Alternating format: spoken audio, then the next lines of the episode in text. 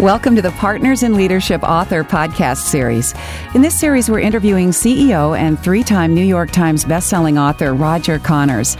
The topic of this podcast is Train, Retain, Sustain, Part 2. This is a continuation of the discussion on the Partners in Leadership change methodology. This podcast is less than six minutes in duration. Roger, continuing your description of the train, retain, sustain change strategy, could you explain what you mean by retain? Well, once the training happens, then the focus is on retain by reinforcing what people learned in the training so they apply it in their daily work and start consistently living the C2 culture. This is done by creating multiple points of contact with the curriculum over time, usually accomplished by certification on PIL tools and by providing early Type 1 experiences that reinforce the new beliefs we need people to hold. We know that we need to hear it more than once to remember it. Dieter Uchtdorf, while the chief pilot for Lufthansa Airlines, said that when they had a new procedure to train their pilots on, they had to do it seven times, seven different ways. And that's with people whose lives depended on it. As early as 1895, Hermann Ebbinghaus published research that still stands today and has been validated by many studies that shows approximately 67% of what we learned is gone within 24 hours, and only 21% is retained a month later. The point is that memory is not retained when learning is not reinforced. Wow, those are not great numbers. That's the problem.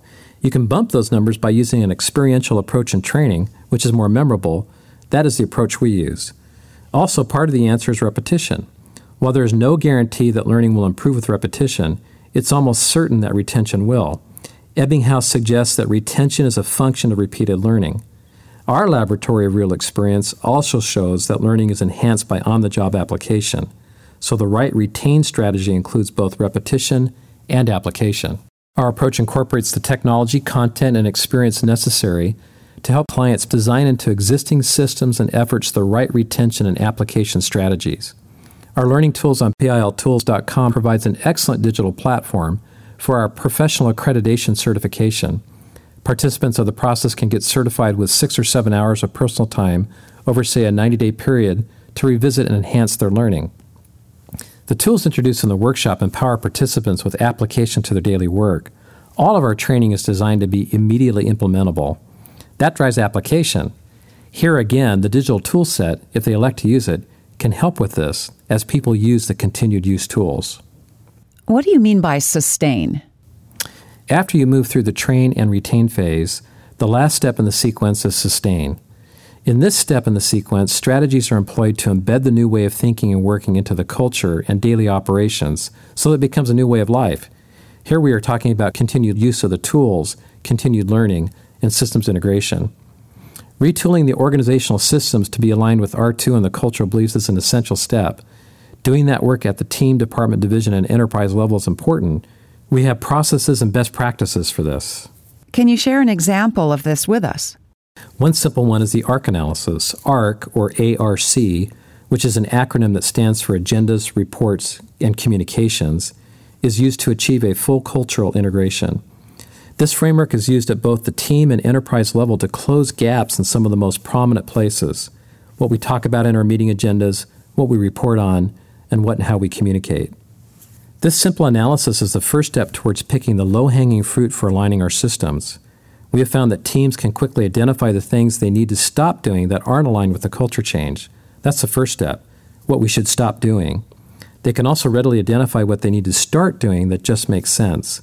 It's a very common sense approach to making some quick gains. Of course, the efforts must eventually look at all the important HR systems that impact the individual, as well as any performance management systems that tie personal objectives to organizational initiatives. Roger, is it always a sequential process? Everyone is trained, then everyone participates in retain activities, then sustain? Yes and no. For an individual, that's the right sequence. However, different groups, teams, parts of the organization, and people can start the sequence at different times. It's a flexible approach. For the organization at large, the initial focus is on the train piece. However, once the initial wave of training has occurred, then you need to be ready with the retain strategy so that people can freely move through the next step in the sequence when they are ready. Train, retain, sustain. It sounds like a very concrete and rational approach to making change stick. Thank you, Roger, for sharing this with us. And thank you to our listeners for taking the time to learn more about the Partners in Leadership approach. For additional information on key concepts mentioned here, check out other podcasts in this series. This podcast is a production of Partners in Leadership and is protected by copyright owned by Partners in Leadership. This content may not be used or rebroadcast without prior permission. For more information, visit www.ozprinciple.com or contact us at 800 504 6070.